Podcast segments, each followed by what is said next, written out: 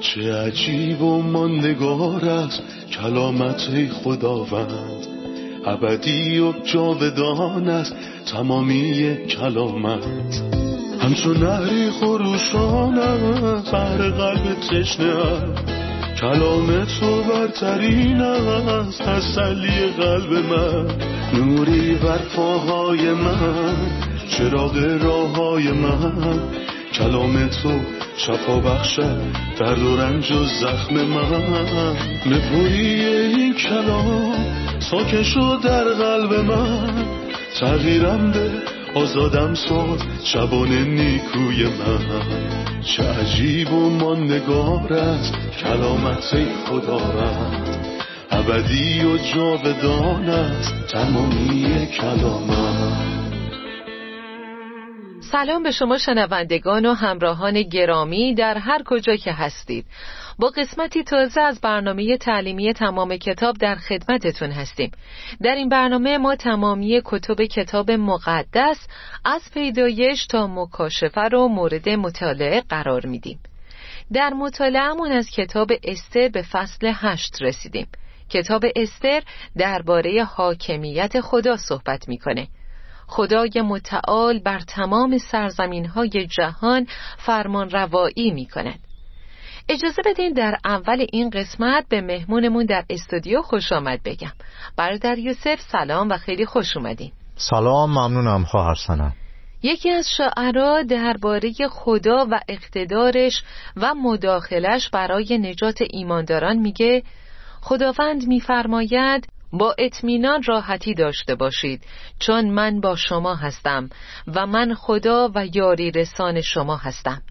من به شما قدرت می دهم تا بلندتان کنم و با ضعفهایتان مثل یک پدر همدردی می کنم.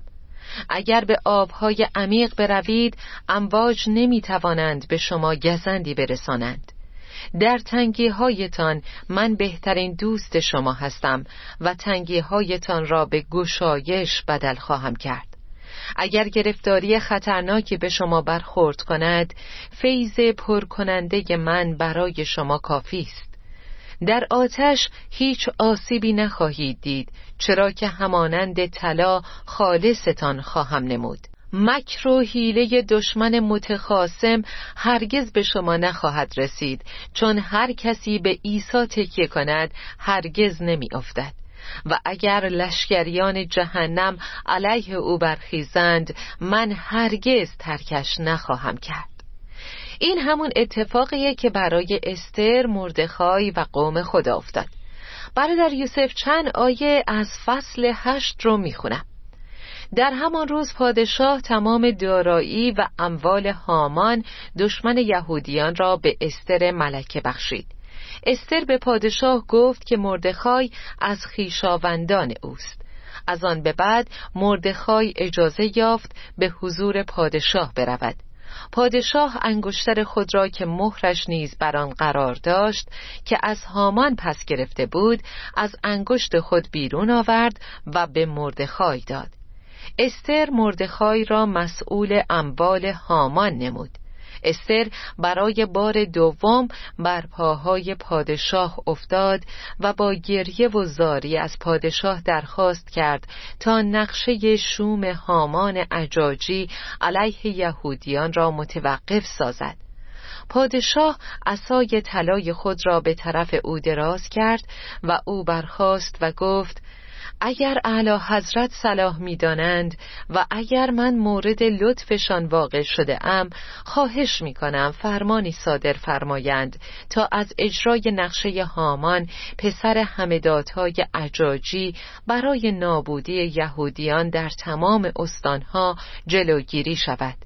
چطور می توانم شاهد مرگ و نابودی اقوام و خیشاوندان خود باشم؟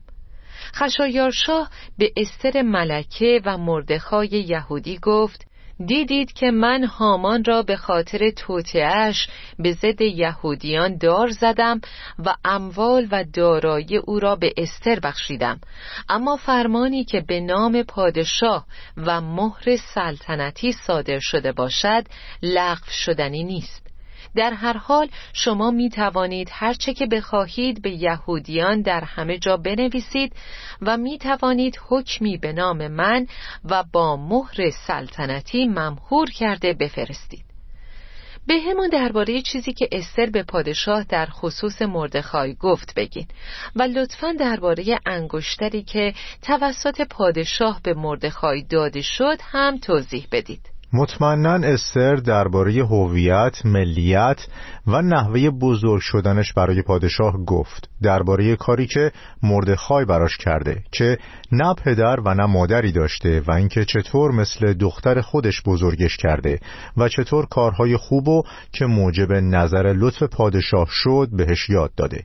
و بهش گفت که هر چی بوده به خاطر اون بوده و مطمئنا یادش انداخته که این شخص یه بار اونو از توته نجات داده. وقتی بقتان و ترش خاج سرایان پادشاه می‌خواستند به جون پادشاه سوء قصد کنند و اینکه چطور اونو فراموش کرد و بعد نهایتا به یاد آورد. همه اینها باعث شد پادشاه در همه چیز تجدید نظر کنه. به همین دلیل از مردخای دعوت کرد. همینطور استر یادش انداخت که هامان چه دسیسه ای ریخته بود و مکارانه تونسته بود دستور مرگ و نابودی تمامی قوم یهود رو بگیره و تمامی اینها رو به لطف و مهربانی پادشاه ارجا داد. در مورد لطف پادشاه بهش گفت اگر علا حضرت صلاح می‌دانند و اگر من مورد لطفشان واقع شدم. یعنی همش بستگی به لطف شما داره. هر جور صلاح می‌دونید و نظر شخصی شما مهمه. پس ازش نخواست تصمیمش رو پس بگیره. چون باهوش بود و می‌دونست که پادشاه نمی‌تونه این کارو بکنه و قانون پارس و ما تغییر ناپذیره نمی‌تونست ازش بخواد قرار قبلی رو باطل کنه. اما با حکمت و درایت گفت خواهش می‌کنم فرمانی صادر فرمایند تا از اجرای نقشه هامان جلوگیری شود. یعنی شما به اندازه کافی حکیم و باهوش هستین که راهی برای لغو نقشه هامان پیدا کنید. اون تقاضای ملغا کردن دستور مرگ و قتل عامو نکرد. بلکه تقاضای صدور یه دستور جدید کرد که باعث ملغا شدن نتایج و طبعات دستور قتل عام در خصوص قوم یهود بشه. پس در نتیجه صحبتهای قانع کننده حکمت و هوش اون پادشاه انگشتر خودشو که قبلا به هامان داده بود در آورد و به اون داد تا به دست مردخای کنه. انگشتر به بیان ساده درباره اقتدار صحبت می‌کنه. پادشاه این سلطه و اقتدار رو به یه نفر دیگه داد تا به جای اون تصمیم بگیره. به یاد داریم که وقتی پسر گم شده از راه دور اومد پدرش به سمت اون دوید. بله در انجیل لوقا فصل پانزده اینطور میگه. دست به گردنش انداخت و به گرمی او را بوسید و به نوکرش گفت بهترین ردا را بیاورید و به او بپوشانید. انگشتری به انگشتش و کفش به پاهایش کنید. انگشتر ثابت می‌کنه که پسر من همون جایگاهی رو داره که من دارم. هر کدوم از ما جایگاه فرزندی داریم. چی اینو ثابت می‌کنه؟ ساکن شدن روح القدس مهر یا انگشتریه که ثابت می‌کنه هر کسی که به مسیح ایمان داره نزد خدا مقدسه. بله ایمان آوردید با او متحد شدید و خدا با اعطای روح القدس که قبلا وعده داده بود مهر مالکیت خود را بر شما نهاده است. در نتیجه ایمان به خداوند عیسی مسیح به عنوان نجات دهنده و فدیه شخص مهر میشه. یعنی روح القدس در نتیجه این ایمان در قلبش ساکن میشه و روح القدس به هر ایماندار حقیقی اطمینان میده که فرزند خداست. درسته. خشایار شاه به مردخای و استر گفت شما می توانید هر چه که بخواهید به نام من و با مهر سلطنتی ممهور کرده بفرستید. اما فرمانی که به نام پادشاه و مهر سلطنتی صادر شده باشه لغو شدنی نیست. من اینجا باید یه توضیحی بدم. اینکه خدا ما رو وقتی به مسیح ایمان آوردیم مهر کرد و روح القدس در ما ساکن شد. اینجا فرمان پادشاه نمی‌تونست لغو بشه چون مهر شده بود. در مورد اهداف خدا برای ایمانداران چی؟ ممکنه خدا ازشون برگرده؟ ممکنه یه ایماندار در نتیجه عدم سلوک در تقوا هلاک بشه؟ غیر ممکنه چون خدا انسان نیست که پشیمون بشه. خداوند چون انسان نیست که دروغ بگوید یا چون او توبه کند. با آنچه که قول بدهد عمل می کند او سخن می گوید و به انجام می رسد زیرا نعمات خدا و دعوت او برگشت ناپذیر است. یادمه که یعقوب 20 سال در یه حالت اخلاقی رو به زوال بود. در این 20 سال در جایی نمی‌خونیم که بین او و خداوند رابطه ای بوده باشه. اون قربانگاهی نساخت یا حتی قربانی نکرد به مدت 20 سال. اما یه روز به خداوند گفت حالا دعا می کنم که مرا از دست برادرم ایسون نجات بدهی. من می ترسم که او بیاید و به ما حمله کند و همه ما را با زنها و بچه ها از بین ببرد. و استدلالش این بود که تو قول دادی همه چیز را برای من به خیریت بگردانی. خداوند هرگز از حرفش بر نمیگرده و از چیزی که گفته پشیمون نمیشه. این ممکن نیست. همینطور نمونه هایی در عهد عتیق هستن که ثابت می‌کنن خدا کسانی که دوست داره رو حفظ می‌کنه.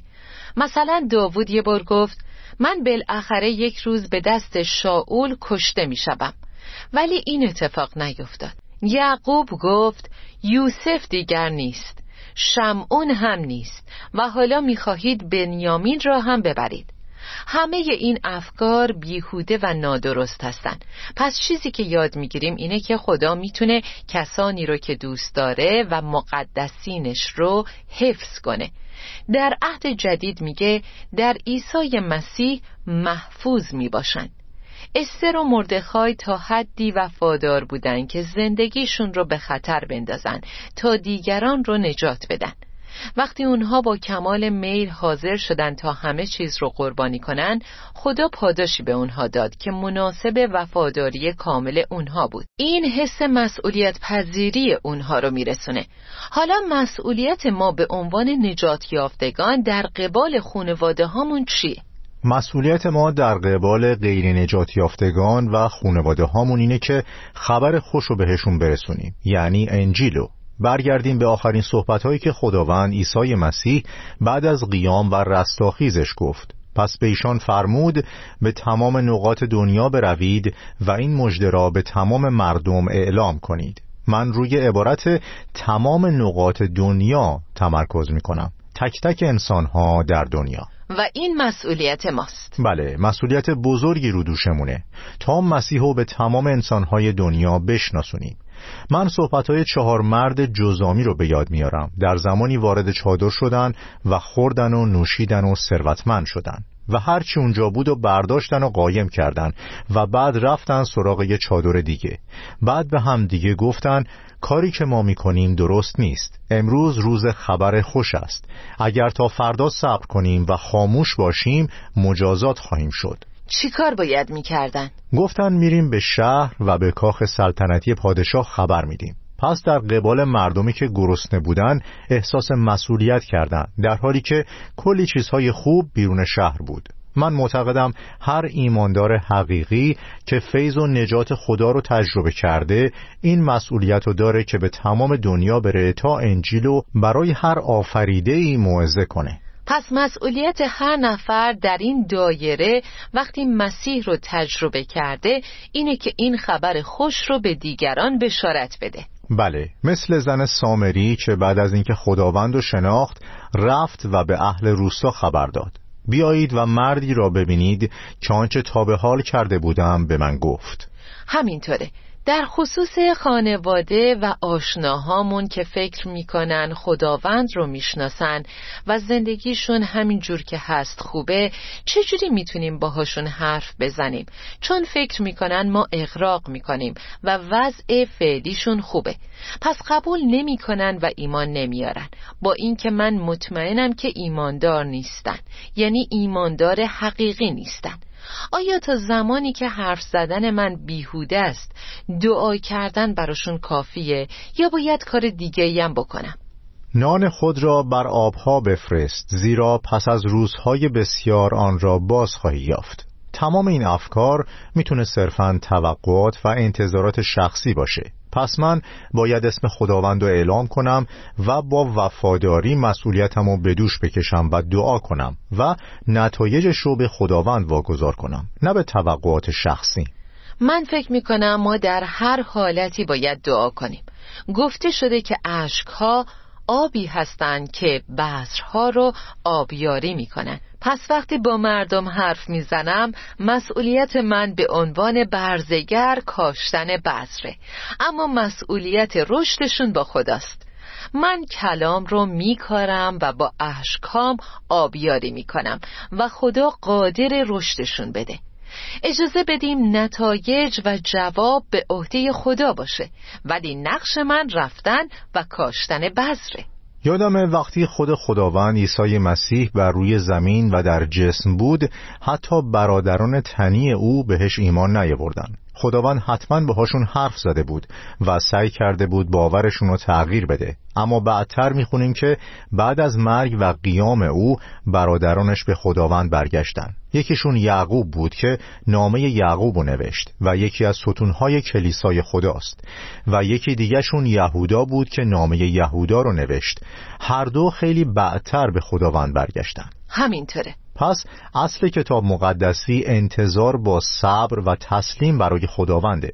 برای خداوند انتظار بکش نیرومند باش و دل قوی دار آری منتظر خداوند باش. همینطور ما مادر آگوستین قدیس رو داریم که برای اون در دعا مجاهدت و تلاش کرد. درسته.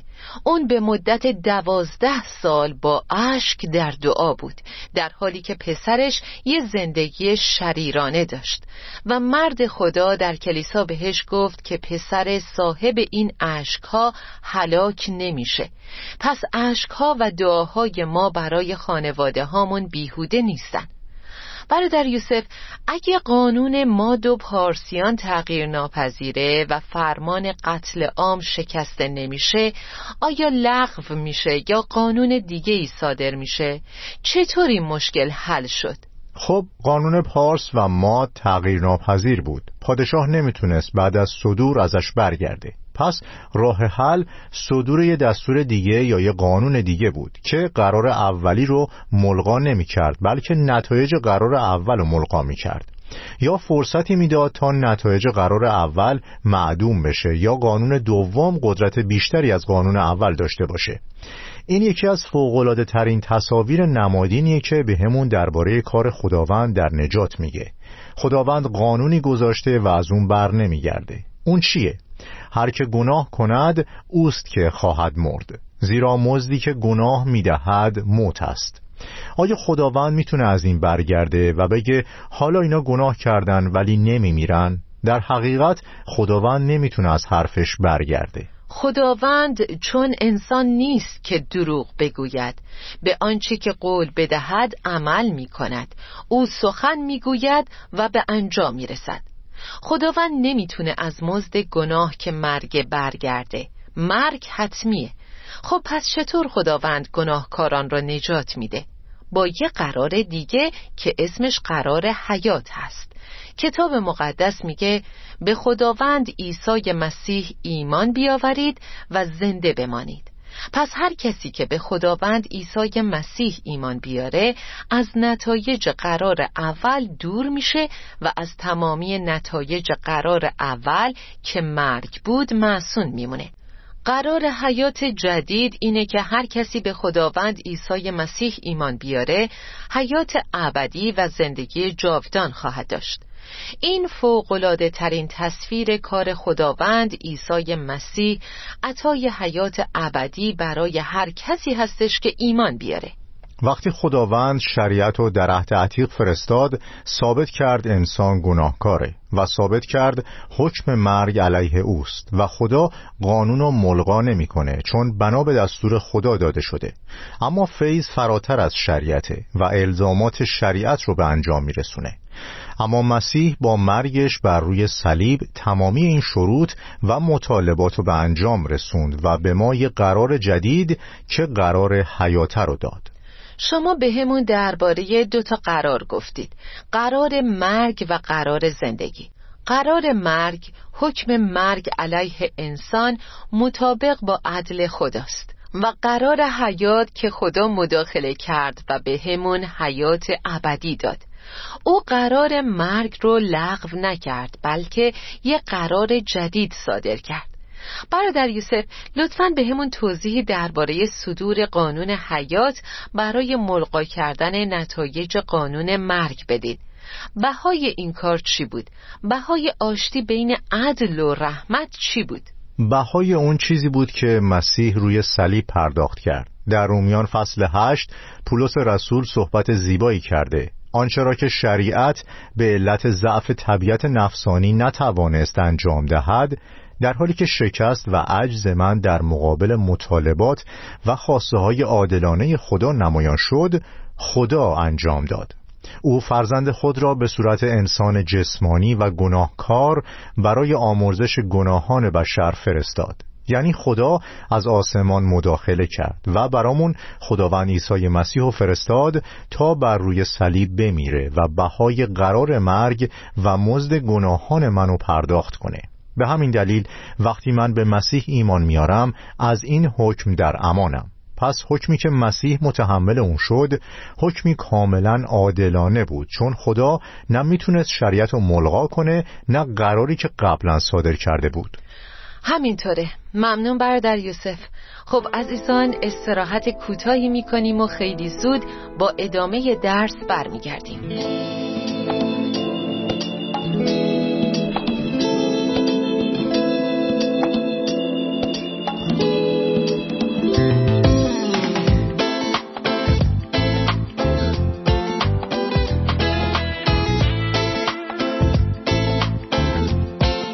عبارت اموال و دارایی او را به استر بخشیدم در آیه یک و هفت تکرار شده. چرا اونا رو به استر بخشید نه به مردخای که دشمن اصلی هامان بود؟ چون استر به خشایارشاه نزدیکتر بود. استر همسرش بود و مسیح هم که پیروز شد تمامی دارایی هایی که ابلیس قصب کرده بود و از دست اون باز پس گرفت و اونا رو به کسانی داد که با او ارتباط داشتند یعنی ایمانداران. به یاد داریم صحبت خداوند و درباره مرد قوی که خانه او توسط یه مرد قوی تر غارت شد. ابلیس جسم های انسان ها و افکارشون رو غصب کرده. اما وقتی خداوند بر این دشمن پیروز شد تمام دارایی هاش رو ازش گرفت و اقتدار رو به ایمانداران بازگردوند. یادتون باشه من به قدرت قدرت دادم که مارها و اغربها و تمام قوای دشمن را زیر پا لگدمال نمایید. پس اقتدار به ایمانداران باز پس داده شد چون نزدیکترین افراد به خداوند هستند. برادر یوسف یه تصویر زیبا در آیات سیزده و چهارده هست که ازش باید درس بگیریم. قرار بر این شد که این فرمان به صورت یک اعلامیه در تمام نواحی به اطلاع همه برسد تا یهودیان بتوانند برای انتقام از دشمنان خود در آن روز آماده باشند. به فرمان پادشاه قاصدان سوار بر اسب شدند و با سرعت تمام حرکت کردند. این فرمان در پایتخت یعنی در شهر شوش نیز به اطلاع عموم رسانده شد. سرعت اجرای فرمان پادشاه و همتی که همه پیک ها و قاصدان برای رسوندن این خبر داشتن نشون دهنده چه چیزی هست و چه فایده ای داره؟ من معتقدم این به جدیت و مسئولیت ایمانداران برای انتشار و رسوندن خبر خوش به تمامی جانهای دوری که هنوز خداوند رو نمی‌شناسن اشاره داره. یادم وقتی یوسف برادرانش رو فرستاد بهشون گفت به کنعان بروید. حالا فورا نزد پدرم بازگردید و به او بگویید این سخنان پسرت یوسف است. خدا مرا نخست وزیر مصر کرده است. بدون تأخیر نزد من بیا. و تکرار می‌کنه فورا بدون تأخیر. مبادا در فقر بمونید. یعنی زود بیا چون زمان باهات یار نیست. زود بیا چون دستور پادشاه فوریه. زود بیا چون مرگ نزدیکه. زود بیا چون گرسنگی و قحطی شدیده. زود بیا چون جنگ در جریانه. زود بیا چون زندگی زمانتی نداره. این تصویری از همت، جدیت و سرعتیه که هر ایمانداری باید بهاش خبر خوش و به جانهایی که هنوز به سوی خداوند نیامدن موعظه کنه. درسته. پس وقتی نوبت به نجات و توبه برسه تعمل جایز نیست.